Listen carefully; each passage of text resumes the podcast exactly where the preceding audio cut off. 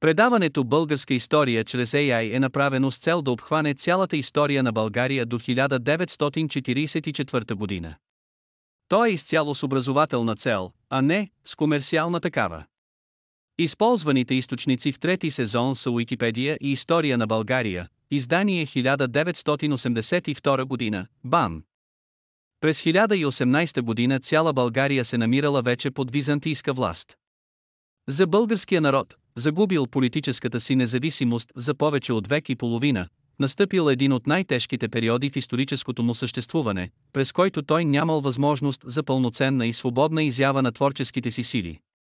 Веднага след падането под чужда власт българската държава получила нова организация съобразно със съществуващата по това време в Византия административно-военна уредба. Цялата страна била разделена на отделни области теми, начало на които стояли местни управители, назначавани от византийския император като негови преки органи. Най-напред била създадена тема Паристрион т.е. Подонавие, която обхващала североисточните български земи между Дунава, Стара планина и Черно море. Тема Паристрион е възникнала вероятно в началото на 11 век, след успешния поход на Василий II, завършил с покоряването на Плиска, Преслав и други градове в тази област. За нейн център бил определен Доростол Дръстър, днешен Силистра, където се намирало седалището на местния управител Дук. След 1018 година, когато България загубила окончателно своята независимост, била образувана тема България, или Катепанът България. В нея влизала почти цялата територия на Самуилова България, без някои области по Адриатическото крайбрежие и в Северна Гърция. Териториалното ядро на тема България се състояло от югозападните и западните български краища, а нейн център станал градът Скопие. Пръв императорски наместник в Скопие бил пълководецът Давид Арианит, комуто Василий II дал титлата Катепан на България. По-късно управителите на тема България носели и други титли, например Дук, Сатрап и Проноид. Третата тема, наречена по името на нейния център Сирмиум днешен Серемска Митровица, обхващала част от северозападните български земи. Поради оскъдните изворни данни не може да се каже с положителност дали тя е била образувана още по времето на Василий II или е възникнала по-късно. Нейното самостоятелно съществуване през 11 и през по-голямата част от 12 век, до края на управлението на Емануил I Комнин, обаче е несъмнено. Формираните на територията на завладяната през 1018 година година българска държава теми се делели от своя страна на по-малки военно-административни единици начало с пряко подчинени на главния управител на темата сановници. Най-често тези сановници се наричат в изворите архонти или стратези, докато управителите на главните теми носят обикновено титлата Дук или Катепан. Управителите на отделните области, на които били разделени покорените български земи, разполагали с административна, военна и съдебна власт. Най-много сведения има за функциите на дука на Катепаната България. Под негова власт се намирали не само стратезите на по-малките административни единици, на които се делял Катепанатът, но и различни други чиновници, като практори събирачи на данъци, а на графевси органи на финансовата администрация, които определяли размера на данъчното облагане и съдии. И така изградената в българските земи военно-административна организация обхващала Северна и Североизточна България като тема Паристрион, Северозападна България като тема Сирмиум и Западна и Югозападна България като тема или Катепанът България. Земите, населени с българи на юг от Стара планина, в Тракийската низина, в Рилородопския масив, по Беломорското крайбрежие, които се намирали под византийска власт още преди 1018 година, били включени в няколко други военно-административни области. Най-голямата от тях обхващала територията приблизително от река Места на изток до към Черноморското крайбрежие. В нея влизали такива големи градове като Филипопол днешен Пловдив, Берое Боруй, днешен Стара Загора и Адрианопол днешен Одрин тази военно-административна единица се среща в изворите от 11-12 век под названието Македония, а жителите й твърде често се означават с регионалното име македонци. Всъщност става дума за тракийските българи. Областта по течението на места е известна като тема Смолян, а областта по средното и долното течение на Струма била поделена между темите Солун и Стримон. Ивицата по Беломорското крайбрежие приблизително от долното течение на места до долното течение на Марица влизала в пределите на тема Волерон. Що се отнася до източно-тракийските селища Димутика, Цурулум днешен Чорлу, Редесто Родосто, днешен Текирдак, те попаднали в обсега на тема Тракия. С други думи, българското население на юг от Стара планина било включено в няколко теми, най-обширна от които била тема Македония. С течение на времето броят на малките военно-административни единици, на които се делели темите, нараствал и понякога те обхващали само един град с неговата непосредствена околност. Така, например, в югозападните български краища през 12 век почти всеки град представлявал отделна военно-административна единица, която също била наричана тема. В изворите се споменават тема Охрид, тема Струмица, тема Емаглен, тема Прилеп и тема Верея. Въвеждането на новата военно-административна организация в покорените български земи било придружено с важни изменения от демографско и политическо естество, които имали за цел да се закрепи по здравовластта на завоевателите. Предприето било на първо време масово изселване на български войници вън от пределите на страната, за да се намали живата сила на народа и да се лиши той от най-боеспособните си елементи. За тази мярка, осъществена от Василий II, отбелязва изрично арменският историк Аристакес Ластиверци, чието съчинение е написано след 1072 година 1072 ей година. Българските войски той византийският император, чрез измама събрал на едно място под предлог, че ще им раздаде награди, а след това наредил да ги включат всички в един списък и да ги отправят на изток по пътища, от които няма вече връщане. От друго известие може да се направи заключение, че главното ядро на така населената българска войска е било отправено към далечната арменска област Възпоракан. Изселена била и част от болярската аристокрация, преди всичко роднините и потомците на последния български цар Иван Владислав, съпругата му Мария, синовете му Алусиян, Арон, Пресиян, Траян и Радомир и шесте му дъщери, от които по име е известна само една Екатерина. Отведен бил като пленник в византийската столица и Петър Делян, внук на цар Самуил и син на Гаврил Радомир от първия му брак с дъщерята на унгарския крал. Някои от изселените знатни българи останали в Цариград, но повечето били изпратени в далечните византийски провинции Армения и Грузия. Там те получили земи и служби и много от тях се сродили с видни византийски семейства. За това сродяване на българи и ромеи говори арабският писател Яхия Антиохийски, който е един от най-добре осведомените автори за събитията, настъпили в българските земи след завладяването им. И встъпиха в брак, пише той дъщерите на българите с синовете на гърците и дъщерите на гърците с синовете на българите. И той Василий смеси едните с другите и чрез това унищожи старата връжда, която имаше между тях. Така българският народ се оказал лишен от част от своите бивши водачи, които се влели в кръга на византийската аристокрация и постепенно загубили народностното си съзнание. Непосредствено след завладяването на България били изпратени ромейски войски както в по-големите центрове на страната, така и в някои ново издигнати или възстановени крепости, предимно в граничните области. В ръцете на ромеи, верни сътрудници на императора, били поверени най-важните длъжности в новообразуваните военно-административни единици. Управлението поела изобщо една ръководна ромейска прослойка от катепани, дукове, стратези, чиято задача била да държи здраво властта в покорената страна. За така провежданата политика на Василий II свидетелстват преки сведения в хрониката на византийския летописец Симеон Еметафраст и Логотет 10 век и в съчинението на Яхия Антиохийски. Василий се казва в Лоботетовата хроника разори едни от градовете, а други укрепи и в тях постави достатъчно войска. И остави за себе си Василий, пише Яхия Антиохийски, силни крепости и назначи над тях управители и средата на гърците, а останалите крепости в Срина.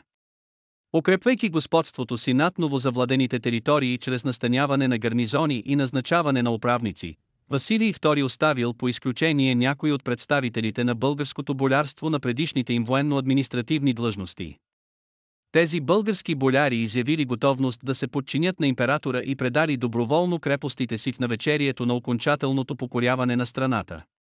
И прие, Василий пише Ехия антиохийски техните крепости и им стори милости и даде на всеки от тях длъжности според неговите заслуги. В случая византийският император се ръководел от съображението, че капитулиралите вече български боляри, на които той запазил политическия и социалния статут, ще се превърнат в негови послушни и верни поданици. По този начин пресметливият завоевател търсел да опре властта си на облагодетелствани и при това влиятелни кръгове и средата на покореното население. Василий II отделил особено внимание и на въпросите, свързани с организацията на българската църква. За дейността му в тази насока свидетелстват запазените до наши дни три негови грамоти, издадени съответно, първата през 1019, втората през 1023 вероятно наскоро след 1020 година. Вместо да се управлява от патриарх, както било по времето на свободната българска държава, сега ръководството на българската църква се поело от архиепископ. По същество ранговото понижение на българския църковен глава било естествен резултат от коренно изменилите се политически отношения в страната. При това вместо в Дръстър, както било по времето на Симеон и Петър, центърът на българската църква се установил в Охрид.